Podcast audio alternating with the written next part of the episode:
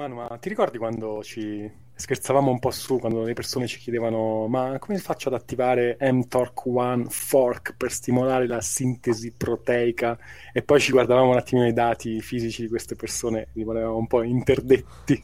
Sì, sì sono stati, penso, l'era, d'oro, l'era d'oro di Facebook, caspita, nei gruppi Facebook, quando persone che magari si allenavano due o tre volte a settimana cercavano la via metabolica più nascosta, il pathway genetico più recondito pur di stimolare quel mostro che era la, l'ipertrofia. Bellissimo. Poi magari li vedevi in, in, foto e vabbè, lasciamo stare, insomma, erano cioè, le basi, le basi, il problema erano le basi. Fantastico. Questo pensi che sia dovuto da almeno secondo me, da un'interpretazione della scienza un po', un po', con bias, un po' con delle fallacie logiche che, che, ti vengono in testa e quindi pensi che quel dettaglio sia l'unica cosa da fare. Potrebbe essere questa, questa cosa, questa la motivazione? Secondo me in parte sì e in parte è quello che discutevamo nell'ultima puntata in cui con Federico, quando si diceva che alcune cose sono semplici, devono essere semplificate ma alcune cose devono rimanere complesse altrimenti diventano banali. Ehm, cioè, quando poi la, la, la, lettura di uno studio, la lettura di un risultato è alla portata di tutti, ma non la comprensione, eh, si, na, nascono queste cose in cui si dà importanza, che poi non è un problema reale, ma il dare importanza a delle, diciamo, delle cose troppo piccole rispetto a quello che poi doveva, a quello che conta poi nel quadro generale, no? Che dici? Mm-hmm, certo. Beh, penso che sia un ottimo argomento di cui parlare e da approfondire in puntata. Che ne dici? Andiamo Dai. con la sigla? Vado. Vai. Signore e signori, sportivi e sportive, quando siete già pronti per mangiare o andare a nanna, non mangiate né dormite. Sintonizzatevi sulla nuova fantastica, meravigliosa, scientificamente irriverente puntata del LifeX Podcast! Di nuovo ben ritrovati a tutti in questa nuova puntata in cui, come abbiamo già anticipato, parleremo di ricerca scientifica. Ciao a tutti da Manuel. Ciao a tutti da Vincenzo, se anche voi vi siete eh, sbellicati o comunque vi siete, oh, anzi, ingarbugliati nei meccanismi per accelerare l'ipertrofia partendo da dettagli e menate mentali varie, eh, questa è la puntata che fa per voi. Eh, io penso che tutti, chiunque nell'ambito sportivo ci abbia, ci abbia sbattuto su questo, su, questo, diciamo, su questo argomento e in generale dipende tutto da una... Ehm, ecco, come, come, introducevamo nel nostro salottino scherzoso, da un'interpretazione della scienza, diciamo. E quindi io direi che presenterei l'ospite di oggi perché è un, un, un, un pezzo da 90 della ricerca scientifica italiana e, e quindi ci senti Franco? Sì, sì, vi sento. Ciao, Ciao. a tutti. Ciao, Ciao Franco. Allora, Franco Impellizzeri, una star di, anche di Facebook possiamo dire, visto che nella, nella, nella, ricerca scientifica ho letto il tuo nome sempre, sempre e comunque, anche negli eventi di divulgazione, ma io lascerei a te presentarti, presentare il lavoro che fai. Ma, eh, intanto grazie per l'invito ma pezzo da 90 mi sembra esagerato. da 180 allora. no, è, è semplicemente che, che, io faccio il mio mestiere fare ricerca e, e non è che, che, non so neanche perché mi considerate popolare, perché non, non, non, non ritengo che sono popolare. Beh, comunque, grazie per l'invito, mi ha detto di essere informale, quindi sarò informale. Eh, l'argomento che avete toccato è, è, è importante, eh, cercherò di, di, spiegarvi, di, spiegarvi, perché dell'mTOR non me ne frega niente se volete. ok, ok. E, se non sbaglio fa proprio parte del tuo, eh, fai ricerca, per me eh, sei sempre stato un, diciamo uno dei canali di, di, da cui... Mh, studiavo, da cui approfondivo non solo nel tuo modo di, cioè nel tuo lavoro ovviamente, quindi eh, proprio per quello che riguarda la, l'ambito di pertinenza della ricerca, ma anche per il modo di comunicare. Io ti ho sempre visto ehm, in tutti gli eventi in cui hai parlato come relatore o anche eh, per quello che riguarda la, la, la divulgazione, come scrivi, soprattutto il come scrivi. Diciamo che nelle, nostre, nelle puntate passate eh, con, eh, con, vari ricercatori o con appassionati abbiamo discusso molto del tema della comunicazione. Nel tuo caso io ho sempre notato una comunicazione che è coerente, un aggettivo che abbiamo utilizzato di recente e che diciamo è per noi fondamentale nella comunicazione del, del risultato della ricerca, rendere le cose semplici quando è dovuto ma mantenerle complesse quando invece è necessario. Ti posso chiedere un parere su questa, su questa cosa? No, sì, certo. Ehm, diciamo che eh, dipende molto dallo scopo eh, per cui qualcuno cerca di comunicare con altri. Eh, io in genere lo faccio per, eh, per cercare di far capire e, e non, devo, non devo dimostrare di essere bravo. Quindi questo cambia già un po' l'approccio. Um, se vedo dall'altra parte gente che non capisce e magari pensa che sono bravo perché non capisce, non, non, mi sembra di buttare via il tempo. Eh. Quindi cerco un po' di, di anche, anche, il fatto che ogni tanto anche in inglese sono un po' scurrile, diciamo. eh, in realtà lo faccio anche un po' per, per diminuire la distanza, perché il porsi come so, il professore, queste cose, ehm, secondo me diminuisce un po' l'empatia, rende meno recettivi, la, la gente ha, meno, ha più paura di chiederti le cose. Raramente dico, metto fuori i titoli o cosa faccio troppo perché poi so che crea soggezione e la gente non è più naturale con me. Quindi fondamentalmente quello è il motivo per cui magari mi trovi un po' più, eh, un po' più come dice, coerente. Okay. Mm.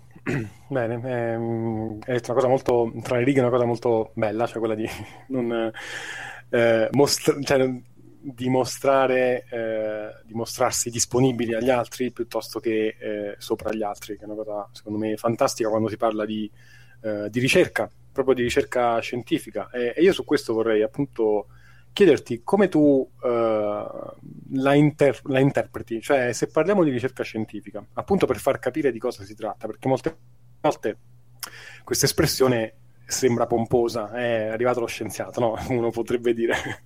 Però cosa intendiamo in realtà con ricerca scientifica? Perché dal lato nostro noi vediamo la scienza come qualcosa di molto pratico, di molto utile in termini eh, concreti. Tu come, come definiresti questa cosa, eh. il lavoro di ricercatore scientifico? Allora, come sapete questo è un argomento che, che mi sta abbastanza a cuore anche perché è, è, la, mia, è la materia che insegno, metodi di, di ricerca. E la ricerca scientifica, ad esempio nel mio corso, la ricerca scientifica di per sé è un, solo una piccola parte. Uh, io mi concentro molto più sulla scienza, sul spiegare cos'è la scienza perché la ricerca è più, più una tecnica, è una tecnica per eh, raccogliere informazioni e costruire conoscenza, ma rientra in un ambito molto più grosso che è la scienza come, come area, la scienza intesa un po' eh, in, in, senso più epistemiologico. So che non volete che usi parole difficili, ma l'epistemiologia, la filosofia della scienza è fondamentale per capire il ruolo della ricerca.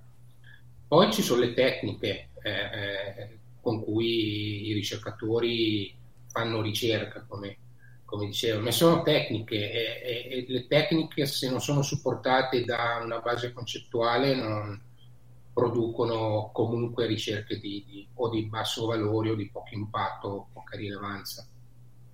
Ok, ok. Io no, proprio per, per, questo hai usato un termine che è molto è molto importante per chi si occupa di filosofia della scienza, che è l'epistemologia, che io, io penso si possa eh, descrivere in maniera pratica come la, la, definizione proprio dei, diciamo della struttura con cui viene elaborata una logica, giusto? Quindi una, quando si parla di epistemologia della scienza è proprio la, la diciamo lo... Mh, mm, porre dei paletti entro i quali costruire il pensiero, si può descrivere così secondo te? Sì, sì, senza entrare appunto, io ho usato questo termine ma non volevo entrare in un discorso troppo complesso, è semplicemente per dire che ci sono degli aspetti fisi- eh, filosofici eh, quando si fa scienza, um, alcuni, anche alcuni eh, test statistici eh, sono scelti in, invece di altri in funzione di approcci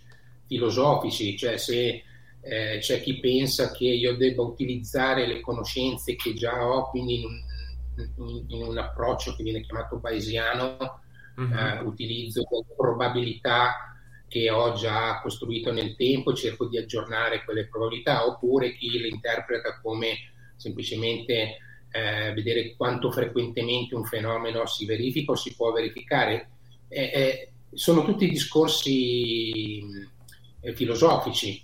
Eh, a volte per capire anche la statistica, se non hai ben chiara la filosofia dietro, fai fatica. Potrai magari conoscere anche le formule, però non capisci concettualmente perché, come o quando utilizzarla. Certo. Certo. Io mh, mm, volevo fare un piccolo appunto su tutto quello che hai detto, perché poi eh, hai detto non voglio entrare sul tecnico, però effettivamente poi hai toccato della terminologia che, che è tecnica, no, non tanto in quanto terminologia, in quanto eh, ciò che rappresenta.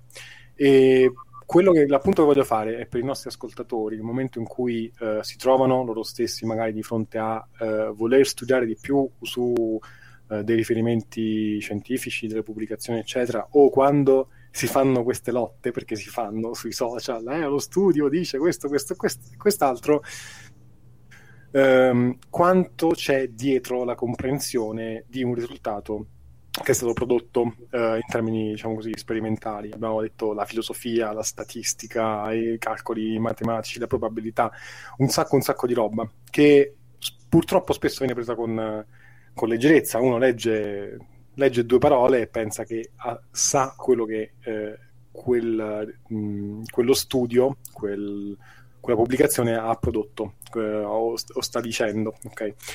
E, mh, su questo mh, penso che non so quanto più a fondo possiamo andare per non, per non perderci in discorsi troppo eh, di, di, statistica, eccetera, eccetera. Però, Beh, ecco. Vincenzo, Allora, mi intervengo un attimo.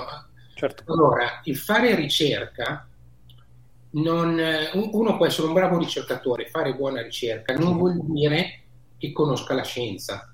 E questo è un errore abbastanza frequente eh, che, che, che, noto soprattutto sui social, perché molti discorsi, quando si parla degli studi, anche adesso in questo periodo, in mm. realtà ehm, rispondere o, o, capire anche la, le, le domande eh, richiederebbe conoscere la scienza e come funziona la scienza più che come funziona la ricerca, perché la ricerca uh-huh. segue delle, de, de, delle, regole abbastanza fisse, eh, per dire uno può randomizzare, no? quando si dice, probabilmente l'avete sentito duemila volte, uno studio randomizzato dove tu assegni il trattamento a caso, però magari non sa esattamente perché si randomizza o, o, peggio pensa di saperlo, poi quando lo scrivono è sbagliato il 90% delle volte. Quindi questo era per dire che eh, anche essere ricercatore non vuol dire che eh, automaticamente si conosce la scienza. La scienza come tutto va studiato. Io per, per passione, per, adesso per professione la studio, ma, ma se no non è detto che uno che faccia ricerca conosca la scienza. Mm. Questo è veramente Mm, un punto secondo me particolarissimo, nel senso che visto da, eh, dall'esterno è, una, è, è, un assioma che magari può essere più...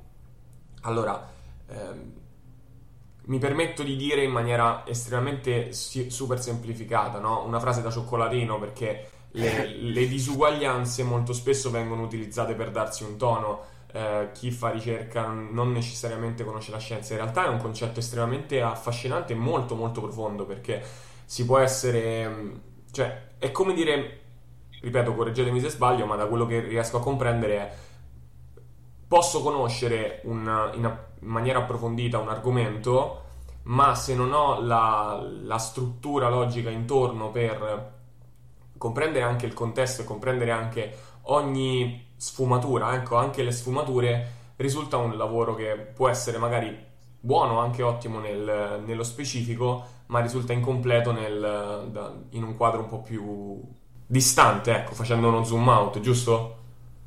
Sì, perché eh, tu puoi avere lo studio e i risultati dello studio devi anche spesso inserirli in un contesto più ampio tipo mm-hmm. supportare una teoria, eccetera. Lo studio di per sé può essere fatto molto bene, poi magari viene applicato o inserito in un contesto che è completamente sbagliato, tipo prendere degli studi che si trovano su PubMed e applicarli al tuo atleta, questo passaggio, anche se lo studio è fatto perfettamente, questo passaggio eh, richiede un altro tipo di conoscenza, cioè capire quanto può essere generalizzato, eh, eh se, se, se eh, effettivamente è la ricerca che dà la risposta che mi serve, quindi devo capire se la domanda che io ho in mente è esattamente quella della ricerca. E questo è, una, è un aspetto molto più legato a, anche alla logica. Eh, eh, per, per, farti capire come la vedo io, il mio corso che abbiamo cambiato prevede il primo modulo che è filosofia della scienza.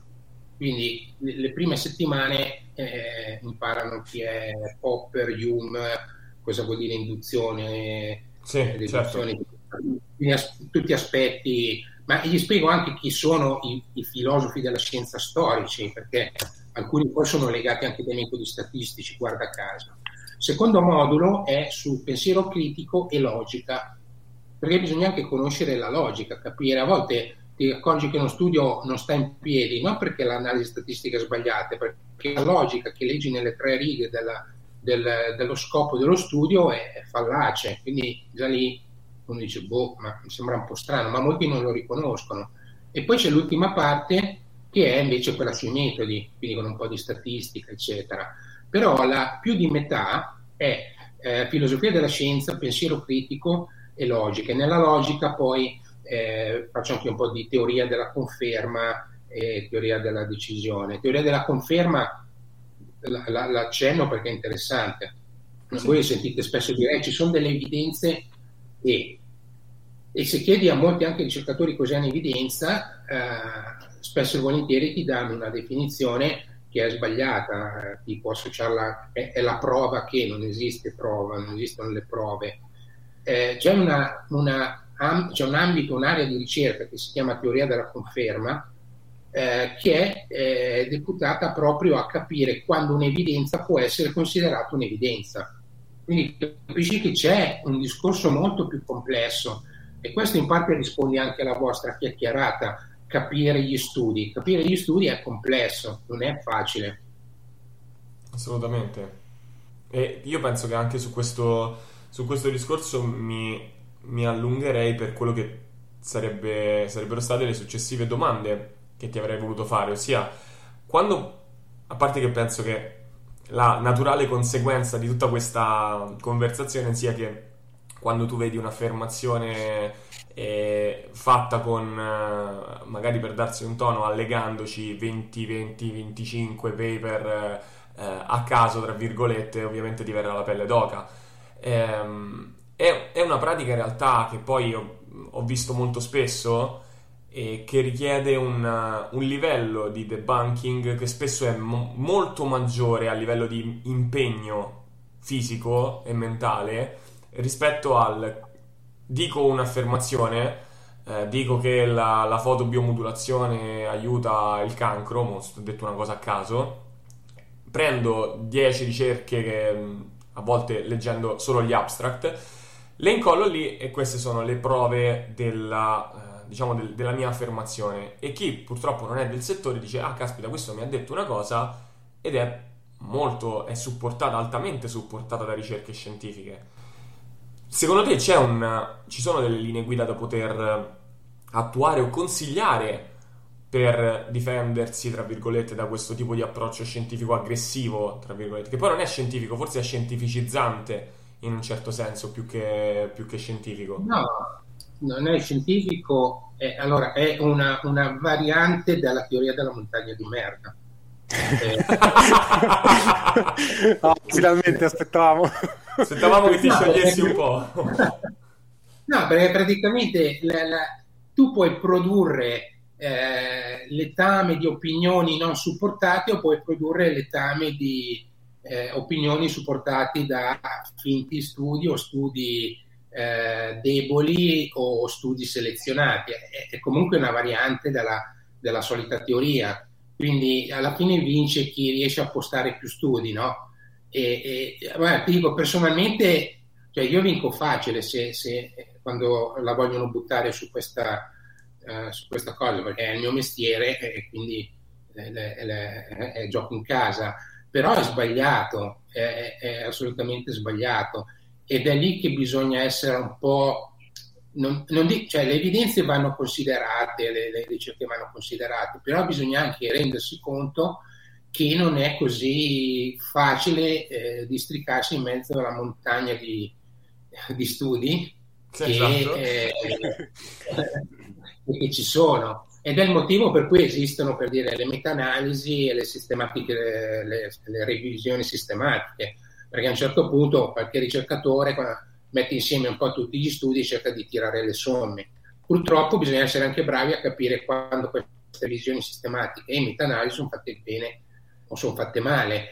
Il problema qual è? Che oggi con uh, i social, con queste, con la possibilità di avere accesso anche alle, alle banche dati degli studi, eh, ognuno può leggere, postare o, o utilizzare ricerche che sono prodotte nel mondo senza avere spesso le, le, le conoscenze tecniche, è, è, è, puramente una questione di studio, non è una questione neanche di intelligenza, non c'è studio, no, è, è questione di, come tutto di studio. Eh, quindi è facile abusare della ricerca e oggi se ne abusa, si abusa tantissimo della ricerca. Mm, ti vorrei fare una domanda su questa cosa perché hai tirato fuori ovviamente argomenti sempre più, più interessanti. Poi ritorniamo un po' in carreggiata, se no penso che, che ogni, ogni, parola che dici noi vorremmo approfondirla. Eh, ho una domanda, forse è, boh, lo dico, è anche un mio bias personale per sapere se effettivamente eh, ci troviamo anche dire, in linea. Eh, mi, mi, capita quando eh, divulgo, eh, diciamo così, che eh, qualcuno appunto che eh, vuole fare il bello con gli studi scientifici eh, eviti, cioè come mh, mm, non ascolti o non capisca o non voglia capire il ragionamento che gli ho presentato, ok? Perché io nel momento in cui vado a dire qualcosa, come hai detto tu all'inizio, cerco di chiarire quella cosa, al di là delle prove scientifiche o de, appunto delle montagne di studi che posso portare, cerco di partire dalle basi comuni, eh, che so, la fisiologia, la biochimica, eccetera, fare un ragionamento e arrivare a delle conclusioni che potrebbero non essere dire, verificate nella realtà, però bene o male potrebbero essere abbastanza, eh, diciamo, giuste. Ehm, tu sei, quindi, diciamo, sei d'accordo a un, a un, dialogo scientifico, se vogliamo definirlo così, che, che sia appunto più eh, da farsi sul ragionamento, cioè me, poniamo delle basi comuni e ragioniamo piuttosto che lanciarci a vicenda eh, studi scientifici, questo ha detto quello, questo ha detto quell'altro. Cioè, credi che sia più interessante e più utile forse fare un dialogo di questo tipo? È, è, è esattamente il motivo per cui i, i, primi due moduli non sono sui metodi di ricerca, perché la ricerca si basa su eh, teorie, su ipotesi e sulla capacità di sviluppare queste ipotesi. Cioè la, la ricerca parte da, esattamente da quello che tu hai detto. Eh, non parti, parti dalle, quando si dice parti dalle osservazioni per, per eh, generare una teoria, l'osservazione può essere il fatto che tu vedi certe persone allenarsi in un certo modo, l'osservazione di un fenomeno biologico, da cui poi cerchi di estrapolare l'applicazione. Quindi è, è chiaro che è, è quello che dici, che, che dici, è importante, anzi è dove io ad esempio con i miei, eh, research, con, i miei giovani studenti e ricercatori è, è, dove io insisto, cioè io dico sempre non, bisogna spendere magari uno o due mesi per tirare fuori l'idea, il design, il, il, certo. l'ipotesi è, eh, molti pensano che in poche ore, e spesso in realtà molti ricercatori fanno, fanno così, eh, invece io sono uno che assilla, uh, sono veramente uno spaccamaroni io su questa cosa. e, e, quando parlo con gli studenti, magari mi dicono, eh, voglio fare degli studi sulla forza. Eh, sulla forza cosa? È per vedere la funzionalità, se questo è più funzionale. Okay, cosa vuol dire funzionale? Eh, se il movimento è più naturale, cosa vuol dire essere naturale? Mm. Cioè, cerco sempre di andare a fondo, perché spesso poi loro stessi si rendono conto che nella loro costruzione o è troppo vaga, oppure ci sono dei buchi, no? Quindi mm, è assolutamente sì. ragionamento e logica. Quindi quello che tu dici eh, è, è, giustissimo. Poi c'è l'altro lato della medaglia. Molti pensano che con l'intuito e la logica arrivano sempre alla, alla risposta, alla soluzione giusta. E questo è l'altro, l'altro problema, perché è più spesso no così. Eh, in ricerca si, si, in genere si, si, buttano fuori tante idee, ma non è che eh, 90 su 100 eh, sono quelle giuste, spesso sono sbagliate ed è il motivo per cui in realtà eh, si fa ricerca. Poi c'è chi magari eh, eh, vuole a tutti i costi dimostrare che ha ragione e poi fa le porcate, inconsciamente magari, eh. e quello è il cosiddetto bias, è quello. Però assolutamente sono d'accordo. Chiaramente quando tu, quando tu generi un'ipotesi, le basi quindi gli assunti della tua ipotesi devono essere giusti, però va bene, se discutiamo degli assunti, se tu dici secondo me dato A e B, eh, quindi è C, eh, io dico sì, ma A è sbagliato, B pure, e, e, però è una discussione, va benissimo, tu devi avere però la onestà intellettuale che se io ti dico guarda A e B, ti dico e magari dimostro che è sbagliato e avere questa intellettuale e dire ah, boh, forse, forse è vero cioè, non, non, bisogna essere troppo fan. Io dico sempre: non dovete innamorarvi del maiale. Cioè, se, se eh, hai un'idea, può anche essere sbagliata. Certo. Eh, certo. È, molto meno, è, molto meno, stressante difendere un'idea a tutti i costi che, che dire: eh, cacchio, hai ragione. Forse non ho detto. Decisamente. Ma su questo però ti chiedo anche un'altra cosa perché ehm, almeno io la vivo, ma penso anche tu, Manuel, la, la, ce l'abbiamo vissuta, lo, lo so, eh, che c'è una difficoltà proprio nel eh, parlare in questi termini eh, perché magari dall'altra parte mh, forse proprio perché diciamo, il, il, il, mondo e il mercato, se vogliamo, proprio del, del benessere, della salute, dello sport si sono ehm, evoluti e sono appunto tutte le cose di informazione tra virgolette scientifica è scesa diciamo anche a livello un po' più popolare e quindi tutti parlano con in bocca lo studio scientifico. E c'è questa difficoltà quindi a eh, da dire alle persone che la base prima, principale è proprio quella di ragionamento prima ancora di vedere i risultati di uno studio. Secondo te possiamo sintetizzare, cioè il consiglio da dare sia a chi eh, diciamo, inizia e si mette a dialogare in senso scientifico e, e magari comincia a tirare fuori studi scientifici così a caso, sia però dall'altro lato a chi magari cerca di far capire, di far passare che c'è un ragionamento uh, di base un po' più profondo. Che, che consigli potremmo dare? che facciamo? Ce ne freghiamo e basta, non parliamo con chi non vuol capire oppure c'è una via per... Ma no, dipende, in realtà dipende perché eh, devi capire chi hai di fronte, perché se diventa una lotta di personalità eh, è tempo buttato. Poi, vabbè, se uno ha voglia, io ogni tanto, devo essere onesto, ogni tanto trollo un po' su, sui social. E il bello è vedo che si, si incavolano o pensano che io sono super arrabbiato, magari sto messaggiando mentre guardo la tv e non me ne frega più nulla, no? Mm-hmm. Eh, per volte vedo che le persone diventano molto aggressive, un po' arroganti e, e, io so che a me non mi tocca, ma so che quell'altra persona dall'altra parte invece si, si fa il fegato amaro, si incalza e quindi eh, se ci pensi in questo modo eh, in realtà ho il controllo io, anche se loro non lo sanno, no? E, e questa eh, deve far riflettere, questa è un po' una debolezza, nel senso che un conto, se tu vuoi discutere, vuoi capire un conto, se tu vuoi semplicemente importi, eh, eh, non ci sono i presupposti, non ci sono i presupposti per discutere. Poi chiaramente eh, dipende anche di, di, che cosa si parla nel, nel mh, mm, io, io sono uno, uno, tenace, ma eh, per il mio mestiere è cercare di supportare le cose che dico, che faccio. Cioè, eh, devo dimostrarlo con gli studi e nello studio quando lo scrivo devo supportare le conclusioni. Quindi sono abituato a questo tipo di, di confronto, però vedo che spesso, non, non, anzi ultimamente mi, mi, mi, sottraggo spesso e volentieri, eh, magari ne butto fuori una grossa, poi disattivo le notifiche, dico questo impazzisce tutto il giorno a cercare se rispondo. okay. No, eh, credo che eh, bisogna cercare di, di, chiarire subito qual è il livello di, di discussione che si vuole, si vuole fare, non, non, vedo altra soluzione. Chiaro, senti, cioè, assolutamente... Beh, mi, diciamo che mi, mi riporta un attimo, volevo chiudere una, fare una chiosa sull'argomento che hai citato prima, ossia quello della filosofia della scienza, perché in realtà poi tutto questo discorso si poggia un po' sulla capacità non solo di leggere i numeri, ma anche di argomentarli e di comprenderli.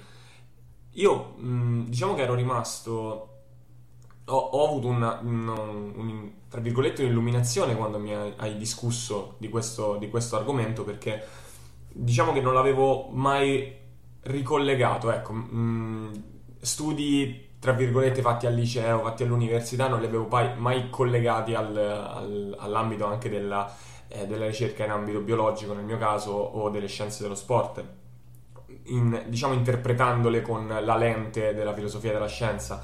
Ricordo però alcuni, alcuni pensatori, mettiamola, alcuni ricercatori, alcuni scienziati, come possono essere Hawking o l'unico altro che mi viene in mente è Krauss, che avevano aspramente criticato tutta la scuola invece della, della logica scientifica del Novecento, quindi Wittgenstein, Feyerabend, tutti loro, dicendo che ormai al, al giorno d'oggi essendoci più dati, essendoci più numeri, essendoci più um, osservazione diretta, non c'era più bisogno, anzi, la, mm, ricordo proprio, non, non, ricordo chi, ma la frase che la filosofia della scienza fosse morta. Um, immagino che da come, da come ne hai parlato, in realtà tu abbia un'opinione completamente diversa, giusto? No, non è detto, cioè è, è, non è assolutamente morta, anzi, eh, magari prende diver- forme diverse, ma guarda, io ti dico solo questo, io tutti i, i, i metodologi, quindi parlo di epidemiologi, mm-hmm. statistici, gente che adesso cioè, sono quelli che costruiscono i modelli o controllano i modelli per il Covid, eccetera eh, i più bravi al mondo eh, sono tutti eh, super eh, documentati, hanno una cultura immensa sulla filosofia. Tant'è vero che anche se tu sei laureato in statistica e vuoi seguire le loro discussioni, se non conosci la, la filosofia della scienza o, o, o, o, non capisci a chi si stanno riferendo, che approccio stanno utilizzando, sei, sei tagliato fuori, sei completamente, quindi non è, non è, non è, morta assolutamente, anche perché non può morire la filosofia della scienza, eh, cioè la scienza è, è, filosofia, non, non,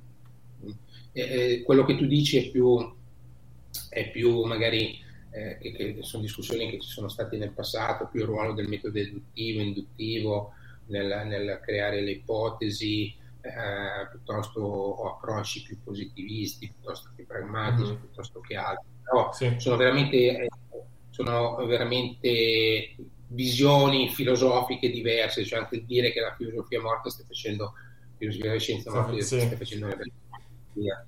Quindi no, credo che questo sia fondamentale, anche perché filosofia è logica in realtà, quindi non, può, non potrà mai morire.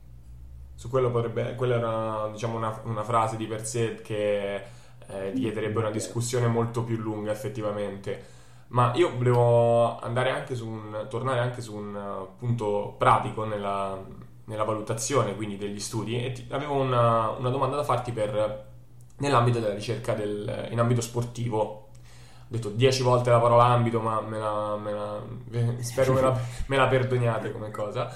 E, ehm, una curiosità è quanto, quante volte ti sei trovato davanti a eh, degli studi che hanno una, un design corretto, ma la cui principale limitazione è la, il numero dei soggetti.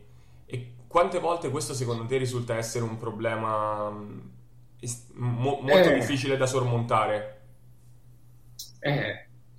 Allora, devo rispondere cercando di non essere tecnico. Allora, il numero di soggetti è importante, ma dipende sempre da, dall'effetto che uno vuole vedere e la precisione eh, del risultato. Um, a volte vedo commenti del tipo, eh, ma sono pochi soggetti. Non, non è che puoi dire che sono pochi senza sapere eh, o senza considerare che cosa si vuole andare a cercare. Per dire, ci sono degli effetti che sono enormi, sono enormi, sono comunque molto importanti, eh, per cui non serve usare tanti soggetti. Eh, molti dicono, eh, però così puoi generalizzare poco. Vero, ma la generalizzazione più dalle caratteristiche del campione e come sono state, eh, come sono state eh, prese dalla popolazione più che, più che dal, um, dal, fatto che siano pochi. Poi bisogna capire che cosa si intende per pochi, perché stiamo parlando, sì, nei studi dello sport in genere sono poi 8, 10, 12 eh, soggetti per gruppo, è, è abbastanza tipico. Mm-hmm. Uh, a volte sono abbastanza, devo essere onesto, uh, sono, sono, pochi, in realtà sono pochi. Um, io raramente ho usato ho sample così piccoli anche perché eh, erano, ero, era, era, ed è ancora abbastanza eh, tipico usare questo tipo di sample.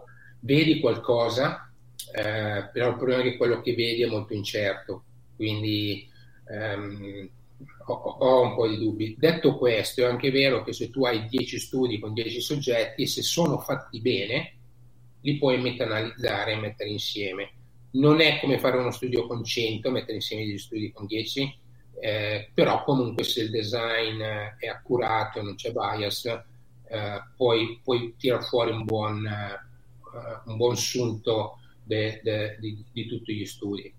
Però non è, no, il sample va bene, però non è quello che la prima cosa che bisogna guardare. Oh, la prima cosa che bisogna guardare è è, è, lo scopo dello studio, cioè capire se quello studio effettivamente è, è dando la risposta che ti serve sulla tua popolazione eh, e se la, la, ad esempio l'ipotesi di ricerca ha senso o no e andare a, a capire se le basi, come dicevo prima, le assunzioni su, quest, su questa ipotesi si è basata e è, è, è solida. Eh, ad esempio, prima voi parlavate eh, scherzando dell'mTOR, no? Uh-huh, uh-huh. Eh, questa è una cosa che ci tengo a, a, a spiegare.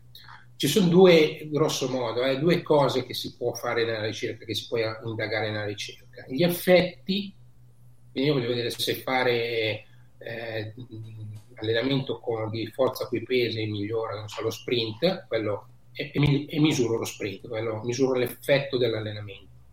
E poi ci sono gli studi sui meccanismi non sono la stessa cosa. Quello l'errore che spesso si fa è confondere eh, studi sugli effetti con gli studi sui meccanismi, cioè io posso avere uno studio che mostra che il lavoro con i pesi funziona per eh, saltare più in alto, eh, però posso, e dopo che ho l'effetto, posso ipotizzare il meccanismo, poi faccio lo studio sul meccanismo, il meccanismo non è quello. E molti tendono a buttare via tutto. Invece no, eh, semplicemente tu sai che c'è un effetto, ma non hai ancora capito il meccanismo. Su questo, scusa che ti interrompo, ti chiedo anche, quindi, almeno questa è la mia battaglia anche personale, eh, a volte uno butta via per forza di cose, quasi come se gli sono basse, gli studi sugli animali. Però se io sto studiando un meccanismo, potrebbe anche essermi utile uno studio certo. su un animale, giusto?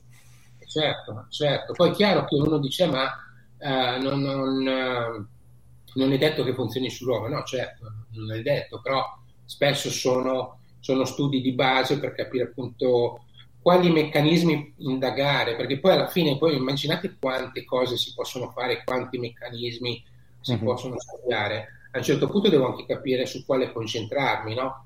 Eh, diciamo che se ci sono dei meccanismi, anche lì dipende sempre dal contesto, che che voglio testare, vedo che non succede niente nei topi, magari dico, boh, magari questo non, non, non vado a vedere se invece funziona sull'uomo, no? Quindi prima cerco, poi magari trovo qualcuno che funziona sui topi e non funziona sull'uomo. Eh, io ho un caro amico che ha studiato sui topi, ha iniziato sui topi degli studi per eh, aiutare le persone con delle lesioni parziali della, della colonna a, camminare e ha iniziato con i topi, funzionava con i topi, i primi tentativi non funzionavano con i topi, il tentativo che ha funzionato sui topi poi hanno cercato di, hanno sviluppato e adesso viene utilizzato in via ancora sperimentale ma molto promettente anche sulle persone. Quindi non, ha funzionato, cioè la, la, la, a volte magari si fanno studi sugli animali che sono inutili, quello non ho dubbi, però eh, ci sono degli studi che comunque sono utili, senza entrare nei discorsi un po' più etici, non, adesso faccio un discorso in generale, poi ognuno fa le scelte che ritiene opportune. Però è importante che, eh, che, si capisca la differenza tra meccanismi e effetti, cioè le, tu, puoi capire studi il meccanismo, eh, studi l'EMTOR, eh, però che tu conosca o no il meccanismo dal punto di vista pratico ti interessa relativamente, alla fine ti interessa che uno aumenti la massa, la forza piuttosto che altro. Poi uno vuole capire il perché e, e, e allora magari va a vedere gli studi meccanicistici. A volte si fa il contrario, nel senso mh, io vedo, verifico che so, uno stimolo meccanico produce un qualcosa e da lì costruisco la mia ipotesi. Quindi dico, quindi se io uso un esercizio che mi produce questo stesso stimolo meccanico nel muscolo, dovrei ottenere questo effetto e vai a verificare l'effetto. Quindi ho una teoria, la verifica dell'effetto è quando si verifica la predizione nel metodo scientifico, no? l'effetto è la mia predizione, vado a vedere se effettivamente è così. Succede anche questo, ma è, ma è abbastanza raro nell'ambito sportivo. Nell'ambito sportivo è sempre, o verifica, è sempre verifica degli effetti, fondamentalmente. Quindi dell'entorno interessa, ma fino a un certo punto dal punto di vista pratico. Io sono uno più su, mi sono sempre concentrato sugli effetti, poi se faccio uno studio sulla forza vedo che funziona, poi saranno altri ricercatori tipo non so, Martino Franchi, che è un italiano molto bravo sugli aspetti della fisiologia neuromuscolare, e, fa, lui farà quella parte di studio per capire quali possono essere i meccanismi. Poi in realtà lui studia anche gli effetti, però giusto per, per far capire, cioè, ognuno ha il, suo, ha il, suo, compito, non è detto che io devo per forza occuparmi dei meccanismi. A me i meccanismi, ad esempio, interessano in alcuni ambiti relativamente poco. Sì, perché mh, poi nel, nell'andare a, a, valutare quello che ognuno fa, immagino, nell'ambito della ricerca, è preferibile che quando fai un, uh, uno studio sia fatto bene per quelli che erano gli obiettivi. Proprio ritorniamo al discorso del eh, del, del, disegno che facevamo prima, che abbia una sua coerenza e che dimostri quello che deve dimostrare senza magari andarsi a perdere in moltissimi altri dettagli.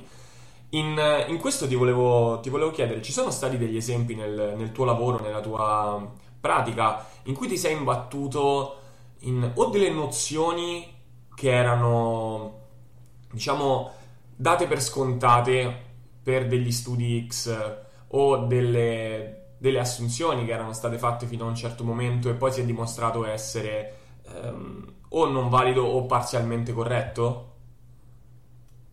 Ma eh, sì, nel senso, guarda, in un certo senso tante cose che sono date per scontate potrebbero non essere così scontate. Eh? Mm. Ehm, perché, so, ad esempio, più che sui meccanismi, proprio sugli effetti. Eh? Perché condurre studi sperimentali non è facile, non è facile farli bene. Mhm. Quindi, siccome io guardo gli studi con un occhio molto critico, eh, quando vado a vedere magari degli studi a supporto di qualcosa che è considerata scontata, eh, mi accorgo che gli studi non sono così forti. Beh, se vuoi ti, ti, ti, dico, ti faccio l'esempio di una cosa su cui sto lavorando adesso, che è quello del Nordic Hamstring. Vai, vai, certo. L'esercizio che si fa in eccentrico per eh, i femorali e il, il, loro ruolo preventivo rispetto agli infortuni degli hamstring stessi. Se tu vai a vedere la letteratura metanasi pubblicata sul British Journal of Medicine, eccetera, eh, leggi sin dal titolo eh, Nordic Hamstring diminuisce del 50% gli infortuni, il rischio di infortunio dimezza il rischio, cioè mh, è considerato ormai, ormai scontato, cioè è così, e tutti dovrebbero farlo, dovrebbero implementarlo. E, ed è supportato da meta-analisi, ce ne sono tre di meta-analisi. quello che abbiamo fatto, eh, eh, come al solito io le leggo, eh, quando ho iniziato a leggerla mi sono accorto che c'erano dei problemi metodologici. Quindi cosa abbiamo fatto? Abbiamo rifatto la meta-analisi, abbiamo rifatto seguendo le, le linee del, diciamo, dei criteri internazionali e il risultato è, eh, è diverso. Cioè, il risultato è che ehm, non si sa in realtà le, le, eh, quando metti insieme tutti gli studi il, risultato finale è che è inconclusivo eh, perché eh, quando si fanno questo tipo di analisi si calcola, diciamo, chiamiamolo un errore e, e, il, e per il Nordic Hamstring quando metti insieme tutti gli studi il rischio di infortuni può essere ridotto fino all'80% ma l'ambito di errore arriva fino a un aumento del 50% degli infortuni. Mm. Quindi diciamo tutto quello che sta in mezzo è possibile, è compatibile mm. con i dati che sono stati raccolti ad oggi. Quindi cosa cambia? Eh, eh, cambia che eh, non è che, eh, come abbiamo scritto, perché deve, è un paper che deve uscire, eh, spero tra non molto, massimo uno, due, un mese dovrebbe uscire. Comunque, eh, cos'è che cambia dalla, nelle conclusioni del nostro studio? Intanto il nostro studio è uno studio metodologico, uscirà su una rivista metodologica per far vedere che errori sono stati fatti e quindi che errori non bisogna fare quando i ricercatori fanno questo tipo di, di studi e, e, e di analisi statistica e in più eh, cambiano le raccomandazioni, nel senso che tu non dici più dovete fare il Nordic Hamstring perché dimezza il rischio di infortuni. La raccomandazione, l'unica che puoi fare è se tu fai Nordic Hamstring puoi avere una riduzione addirittura dell'80%, incredibile, però puoi anche avere un aumento dal 20, eh, 50, 80% a secondo del, del, della situazione. E quindi State, eh, infatti noi la conclusione è, eh, sono conditional recommendation, cioè è una raccomandazione, raccomandazione condizionata a una tua scelta e a una tua valutazione di costi-benefici. Se tu dici no, ma secondo me se lo faccio, intanto non mi costa nulla, ci, ci butto dentro 5 minuti ogni volta e l'ho fatto. E, e secondo me eh, è un rischio che vale la pena correre, perfetto, va bene alla fine, alla fine, della fiera fatte, eh, si fa in, in, ogni caso, anche rispetto a prima, fa comunque il Nordic Hamstring, però cambiano le aspettative e soprattutto cambiano le aspettative anche nelle persone con cui lavori, cioè tu non vai più dalla società a dire oh dobbiamo fare questo perché diminuiamo il rischio di infortuni. Quindi, poi al limite puoi dire guarda c'è, c'è, c'è questo esercizio, potrebbe diminuire, potrebbe anche se ci va di sfiga aumentare, cosa facciamo? E poi si prende una decisione. Io sono per questo tipo di approccio, una, decisioni condivise e, e, e non eh, creare eh, miti, non eh, illudere le persone, non creare delle aspettative che spesso sono eccessive, anche perché diminuire del 50-80% il rischio di qualcosa è, è, è, è se, se, un clinico eh, trova una cosa del genere fa, fa stati mortali perché è quasi miracoloso.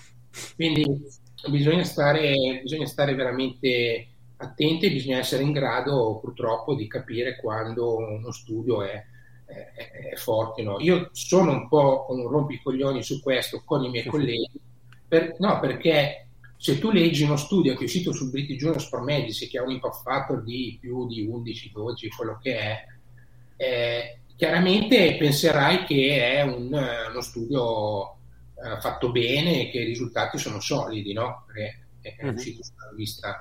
E in realtà no, in realtà non è così. Perché? Perché il processo di revisione non è perfetto, ci sono dei problemi e questo è l'altro grosso eh, eh, diciamo, problema che, che, che, anche con gli studi sul Covid è, è emerso, ma è, è, un problema noto nell'ambito della ricerca, solo che le persone al di fuori non lo sapevano e quindi pensano che una volta che è pubblicato che la pubblicazione sia garanzia di, di qualità. La pubblicazione dice solo che ha superato un primo filtro, no? non è mm-hmm. che non ti mm-hmm. dice che è mm-hmm. fatto, ha superato un, un minimo di filtro. Poi c'è un secondo tipo di revisione che è quella dei pari post pubblicazione, cioè una volta che è fuori la comunità scientifica lo vede, lo legge, lo giudica lo ripete, spesso cioè, si chiamano replication, uno dice, oh, vediamo se è vero e lo rifà, E quella è un'altra fase del controllo scientifico. Le persone si fermano spesso alla pubblicazione perché pensano che finisce lì. No, non, non finisce lì. Quello è veramente il primo filtro. Quando ci sono le retrazioni, che molti interpretano come eh, ritratto, vedi anche la rivista eh, pubblica schifezza, eh sì, eh, lo sappiamo, ma c'è una, c'è una bella differenza. Eh, la differenza è che ha pubblicato una schifezza, ma la comunità l'ha riconosciuta e l'ha fatta eliminare quella schifezza. In altre realtà quella schifezza rimarrebbe lì tutta la vita. Quindi il sistema funziona. Certo. Certo.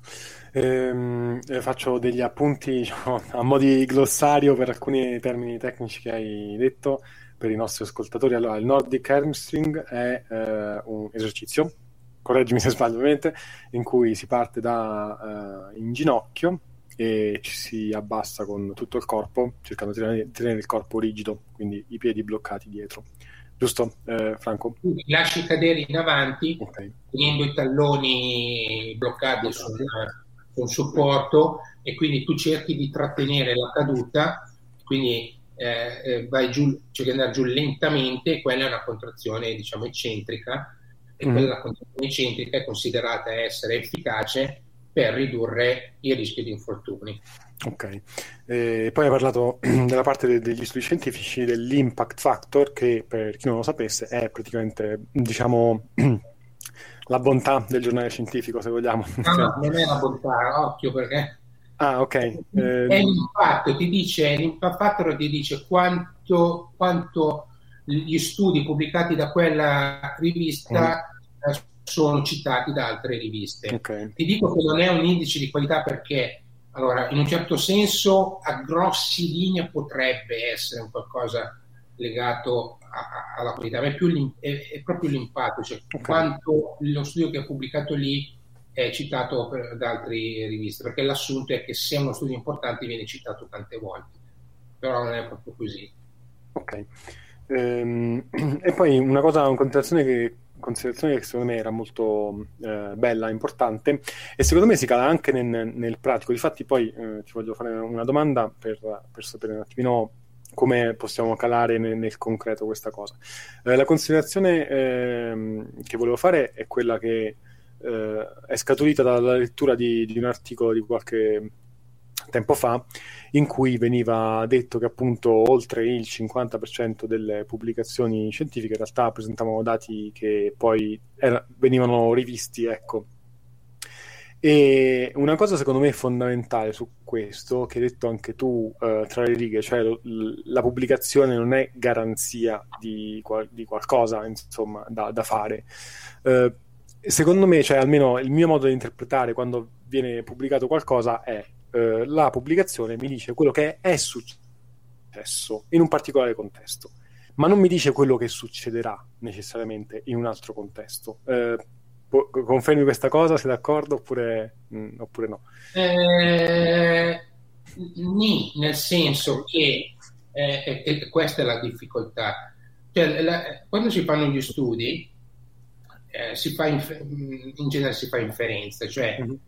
Ed è la cosa che a me affascina molto, come spiego ai miei studenti, è una cosa affascinante, cioè tu pensa eh, in, in tanti ambiti come la medicina, tu hai una popolazione di milioni di persone tu uh-huh. fai degli studi su 100, 1000 e cerchi di stimare cosa succederebbe in tutta la popolazione, no? Uh-huh. E, e, funziona in realtà questo metodo, eh, funziona anche bene, eh, però sti- fare questa stima ha delle assunzioni statistiche, cioè deve, eh, la stima funziona se alcune assunzioni sono soddisfatte il problema degli studi è capire o disegnare degli studi mh, mm, che, eh, per cui le, le, assunzioni siano soddisfatte e, e, ed è lì la difficoltà di, di, fare lo studio. Quindi se lo studio è fatto bene e il, il, il, il gruppo, lo studio, il campione dello studio è effettivamente eh, preso dalla popolazione di riferimento, in teoria tu puoi stimare con un errore cosa succederebbe nella tua nella popolazione. Eh, quando ho fatto l'esempio della meta-analisi e vi ho detto che può essere molto efficace e molto eh, è addirittura pericoloso, questo range di possibilità è l'errore, è, è, è esattamente l'errore, cioè io nella mia popolazione, in base ai dati, purtroppo, ho una stima che va da molto efficace a poco efficace. Per questo vi ho detto che i risultati in realtà sono inconclusivi. Se poi ci saranno altri studi, li mettono insieme, mi daranno più precisione e verrà fuori che è efficace e l'incertezza è, ridotta, questo è un buon, eh, è un, è un buon segnale. Ecco. Quindi okay. non è detto che tu non lo puoi applicare. Certo, se tu trovi eh, uno studio che è fatto su amatori e lo vuoi applicare sull'atleta di elite, eh no, quello non funziona, ma non, ad esempio anche lì, non perché magari i meccanismi siano diversi, è perché l'effetto è diverso, cioè l'effetto non lo vedrai perché magari il professionista è già al top, è già a plateau, quindi okay. qualcosina e non, e non, riuscirai a vederlo a misurarlo eh, nel, nel, tuo tempo, hai bisogno di qualcosa che funziona di più rispetto certo. a una macchina. Eh, scusate, scusate vabbè, se vi interrompo, è... però ho una, ho una, curiosità su questa cosa. Dall'occhio del, del, del ricercatore rispetto a mh, mm, chi, chi, è stato sul campo, quanto è importante questa distinzione che hai fatto? Cioè io vorrei stressare questa, questo punto lo sportivo quanto è diverso dallo sportivo agonista, quanto è diverso dall'elite? Perché è una mia allora, risposta sono... e ero curioso della tua. No, allora, questo è un argomento chiaramente molto importante, anche molto discusso in ambito scientifico, perché poi spesso applichiamo sui professionisti studi che non sono fatti sui professionisti, perché i professionisti non, non, ci arrivi poco e soprattutto non puoi fare interventi sperimentali sui professionisti, quindi applichi sempre quello che si trova in altre popolazioni. Io dico sempre di cercare di capire il principio che viene supportato dallo studio. Eh, eh, tu puoi applicare il principio, ma come vi ho detto, non puoi aspettarti gli stessi effetti. Eh, quando si lavora con, eh, io ho allenato per tanto tempo, fino a pochi anni fa, quando lavori con gli atleti è un trial and error, perché tu non lavori più con un gruppo, lavori con l'individuo. Gli studi è l'effetto medio eh, de, de, nella popolazione, quello che tu stimi, mm-hmm. eh, non okay. sono gli effetti individuali. Quindi tu devi cercare di capire come reagisce il tuo soggetto e lì è un po', un po' anche quello è un po' un problema perché eh, l'unico modo che tu hai a provare è misurare qualcosa, in genere la performance o cioè l'RM, queste, questo tipo di misure. E, e, e l'applicazione sull'individuo è, è molto qualitativa, eh, si, si, va, uh, si, si, deve andare veramente per, per prove ed errori, ma non c'è, non c'è, soluzione. Però ci sono dei principi, noi sappiamo dei principi e tu ti muovi intorno a quei principi. Gli studi fatti su altre popolazioni possono essere utili per tirare fuori questi principi. Poi come applicarlo su, sul tuo atleta è, sai quante cose ad esempio io ho fatto che non ho nessuna evidenza dietro e vado a stomaco, tantissime, eh, però non ci sono alternative. Su questo, ecco, questo la, si aggancia alla domanda che volevo farti prima, che, che può calarsi proprio nel, nel, nel concreto, nel, nell'aiutare anche le persone a capire certe dinamiche. Quello che ehm, ho osservato che secondo me è, è successo, poi magari Mm, ditemi anche la vostra, è stato un progressivo, cioè man mano che è aumentato eh, la confusione informativa, mm. è aumentata anche l'insicurezza di molte persone, parlo di atleti, ma anche nel campo del benessere, di chi vuole, di chi vuole stare in forma, proprio ad, ad adottare un approccio di questo tipo, che tu definisci di prove ed errori, che poi io, secondo me è proprio lo spirito scientifico vero, cioè fai una cosa, eh, cerchi di ovviamente eh, tenere le altre variabili ferme, eh, vedi cosa è successo, che cosa è successo e modifichi di conseguenza. Eh, la domanda è come, come, secondo te possiamo superare far, o far superare questa, questo timore, questa paura delle persone che non riescono quasi a fare una cosa se eh, davvero se non c'è la pubblicazione dietro, ok? Cioè, che, che so, fai non so se hai capito la domanda. C'è, sì, sì. Si sta creando davvero questo meccanismo. No, cioè, adesso anche per chiarire, non è che sto dicendo che non, non bisogna usare evidenze scientifiche, no? Chiaramente. Uh-huh. Sto dicendo che eh, bisogna utilizzare i principi scientifici che stanno dietro a un, un allenamento, una terapia, un, un, qualcosa, sono i principi che quelli vanno benissimo, però poi costruirlo sull'individuo è, cioè, tu puoi avere uno studio o il principio alleno la forza, ipotesi, adesso la butto lì per semplificare, alleno la forza, poi salto più in alto, no? no uh-huh. facciamo, alleno la forza, faccio il lavoro più metico e così alla fine salto più in alto. Ok, questo è il principio eh, generale, però poi devo capire quanto allenare la forza, quanto allenare la pliometria, come periodizzarlo in funzione di una competizione, come inserirla magari se sei un preparatore atletico all'interno di una disciplina in cui ci sono componenti tecnico-tattiche, cioè ci sono tutte queste varianti, queste varianti dello studio per esigenze di studio in genere non ci sono, perché lo studio eh, eh, deve isolare la variabile che, che, che, sta investigando, non può mischiare mm. tutto um, e quindi spesso è una situazione semplificata. E però ti dice che il lavoro di forza è positivo, però come utilizzarlo e come massimizzare i risultati che puoi avere col tuo atleta eh, de, de, lì de, devi provare. Eh. Ma guardate che comunque sono cose che a volte succedono anche in medicina, non è che è, è, è, non succedono, nel senso, certo.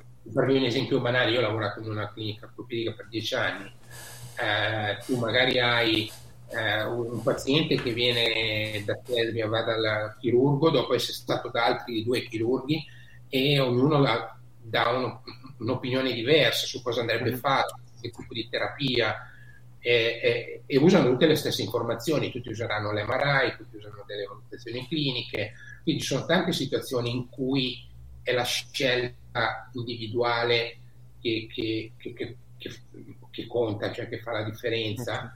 E, e stiamo parlando comunque di un ambito medico, quindi è normale che ci siano queste, ci siano queste diversità. Non è normale pensare che certi metodi siano efficaci sempre con tutti, quello è normale. Ok, ok.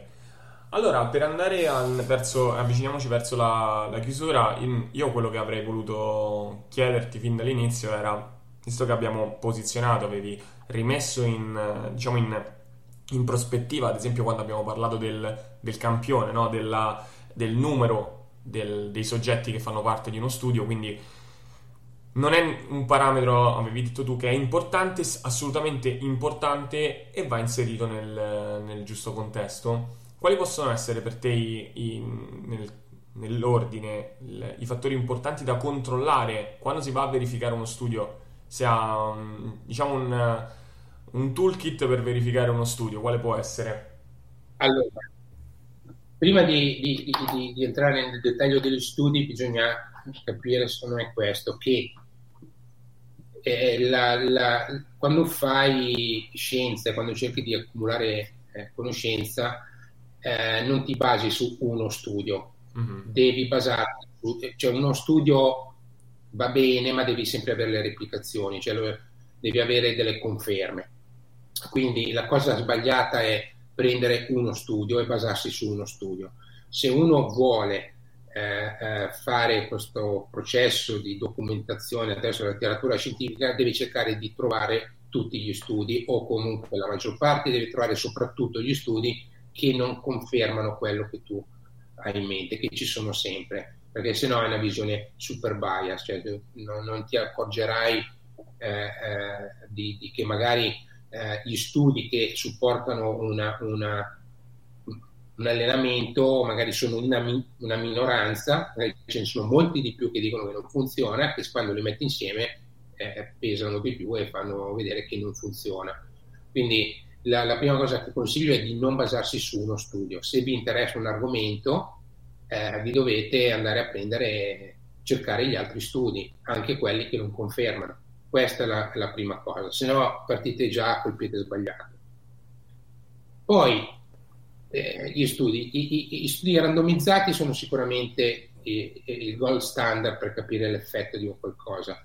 Quindi dovreste cercare, se volete capire l'efficacia di una, qualsiasi trattamento o intervento, dovreste cercare studi randomizzati. Gli studi randomizzati fatti bene e quello è un problema perché adesso non posso spiegare come si capisce no, come è fatto bene però basta, bisogna sapere che non basta che ci sia scritto randomizzato eh, ci sono anche dei, tra l'altro dei tool uh, standard per capire se ci sono delle fonti di errore nello studio. Dovete, eh, soprattutto dovete guardare anche se lo studio effettivamente dà la risposta che vi interessa. Uh, altre cose che si può guardare dove, allora, dove è pubblicato dove è pubblicato eh, questo è un discorso delicato però conta perché se è pubblicato su una rivistaccia eh, o su una rivista pseudo predatoria, un open access che pubblica bene o male tutto, non è, vuol dire che magari il filtro che vi dice il filtro iniziale è un po' più, alle mani un po' più larghe, ecco. Quindi dove è pubblicato, mi scoccia dirlo perché in realtà uno studio fatto bene può essere anche pubblicato su una rivista di basso impatto, però spesso, più spesso che no, conta diciamo che le, le riviste, le, le rivistacce eh, eh, non, è buon, non, è un buon, segnale se è pubblicato su una, una rivista bassa. Okay. E, a, altre cose è difficile perché come dicevo è molto tecnico. Um, cioè, dovete anche pensare che come tutti, tutte le professioni mh, mm, non è che ci si può improvvisare eh, fa, improvvisare e diventare esperti di ricerca. Ci sono, devo dire, anche sui social persone che eh, non hanno una formazione scientifica o, ufficiale, diciamo, ma sono bravissimi, cioè sono molto bravi anche perché sono molto intuitivi e, e, e io non mi sottraggo a, a, discutere o anche interagire con queste persone perché alla fine quello che conta sono le idee e, e appunto la logica delle, degli argomenti, però conosco ormai tanti che hanno anche intuiscono, magari non sanno il perché, questa è la cosa bellissima, non sanno esattamente tecnicamente perché, però vedo che intuiscono che c'è qualcosa di strano magari in qualche studio, eh, perché la logica non è forte dello studio, ecco. Quindi, bah, in generale ti posso dire, ti dare questi consigli. Quello che dico è non, non fissatevi troppo eh, faccio un altro esempio, l'ipertrofia sarcoplasmatica eh, miofibrillare, per l'amor di Dio, questo è un meccanismo, ma alla fine della fiera, cioè se, se, uno cerca l'ipertrofia, ad esempio per fini estetici, quello che conta è lo specchio, non è se il muscolo è gonfio perché c'è più sarcoplasma o chissà che cosa, no? Quindi uh-huh. va bene cercare di capire il perché, il per come, è interessante, però bisogna anche essere un po' pragmatici, cioè bisogna anche capire cosa conta alla fine. Io quando alleno gli atleti eh, non mi interessa se l'MTOR è più alto, mi interessa che il tempo sia più basso, che certo. sia più, che sia più forte. Per questo dico l'effetto, io sono molto più interessato agli effetti. Eh, per cui mm, rimanete sull'effetto. Il meccanismo è un qualcosa in più carino da sapere, che vi aiuta, tutte queste cose, però alla, alla fine della fiera ci vogliono gli effetti. L'altra cosa è non bisogna però pensare che la propria esperienza o il proprio intuito sia infallibile. Eh, a volte mi, la contestazione degli studi è eh, ma non siamo fatti tutti uguali. No, infatti lo studio è una stima dell'effetto medio sulla popolazione, non, non ti dice quanto funziona su ogni individuo. Poi ci sono degli studi che sono fatti bene bene dove stratificano anche gli effetti, però in generale è la risposta media della popolazione. Quindi eh, se, se, io penso che, eh, che, il mio intuito è, è così formidabile da superare eh, quello che i ricercatori riescono a fare solo con varie persone usando i metodi statistici, c'è qualcosa che non funziona, cioè, bisogna un po' capire se magari non sono un po' bias, anche perché noi spesso ci ricordiamo i successi e molto meno gli insuccessi, no? Quindi quello no, quello quando uno, cioè l'individualità, sono il primo a dirla, ve l'ho detto, che è importante. Il pensare che però col nostro intuito riusciamo a, a ottimizzare l'allenamento di ogni individuo che si presenta davanti, secondo me è, è un po' troppo ottimista, è un po' quasi un, un miracolo. Okay. Eh, non, non, non mai sapere. Okay. ok, ok, assolutamente. Grazie della risposta dettagliata. Allora, prima di, di, di, di, ringraziare chi ci ha ascoltato fino adesso e di, eh, diciamo di, salutarci, io farei un piccolo riassunto, um, a meno che non, non, lo voglia fare Vincenzo, se, se questa volta, visto che... Grazie della, della parola, okay. va, bene, sì sì sì, volentieri. Eh, no, perché poi magari penso che quello che ha detto Franco adesso nell'ultima risposta eh, sia riuscito a tracciare proprio i punti di, di, tutto il discorso che abbiamo fatto. Eh, poi co- correggimi Franco se, se sbaglio, però eh, diciamo a livello anche se volessimo dire un, metodo prima del metodo da, da, usare quando ci si approccia al ragionamento diciamo, scientifico è innanzitutto usare il cervello e eh, questo uso del cervello farlo eh, diciamo accompagnarlo a cercare di capire se quel ragionamento fatto nella nostra testa può essere eh, diciamo replicabile e ripetibile tramite sperimentazione, prova ed errori, eccetera, eccetera. Ehm, secondo me i punti fondamentali di come abbiamo discusso oggi sono quindi il, in primis il ragionamento, eh, ragionamento essere forti nel saper pensare per eh, appunto capire come eh, leggere delle informazioni, ma io non direi solo studi, direi proprio tutto quello che ci troviamo di fronte quando vogliamo stare meglio, vogliamo metterci a dieta, fare allenamento, aumentare la massa muscolare o la prestazione nel nostro sport. Eh, l'altra cosa ovviamente bellissima che rimarrà frase forse anche come titolo di episodio è eh, ricerca scientifica non è scienza sono due cose distinte e secondo me poi il punto forte che è emerso è quello di eh, dare sempre una essere sempre consapevoli della forte distinzione che c'è tra eh, effetto quindi effetto macroscopico, quindi diciamo così eh, misurazione pra- pragmatica, se vogliamo, di, di un risultato e eh, meccanismo che l'ha prodotto, cioè, no? perché eh, mi è parso di capire che la relazione eh, tra il meccanismo che pensiamo che c'è alla base e l'effetto che produce non è per forza lineare e, eh, e bidirezionale. Io posso ottenere appunto massa muscolare senza aver attivato mTOR come mi aspettavo, oppure effettivamente posso diciamo, giocare con quei meccanismi e ottenere un, un certo risultato perché eh, diciamo, avevo azzeccato quella, quell'intuizione.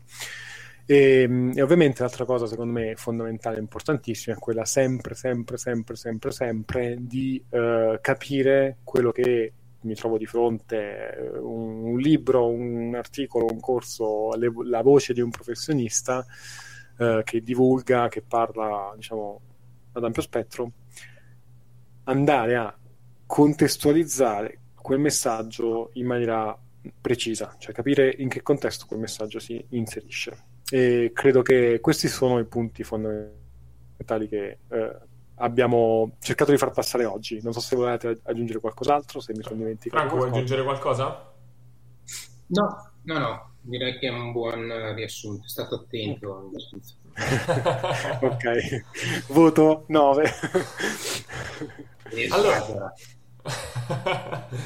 allora, io come al solito quindi ringrazio chiunque sia arrivato a, alla fine di, di, questa puntata, ma soprattutto ringrazio Franco della, della sua presenza, della sua disponibilità. Grazie, mille, e... Grazie a voi, è un piacere.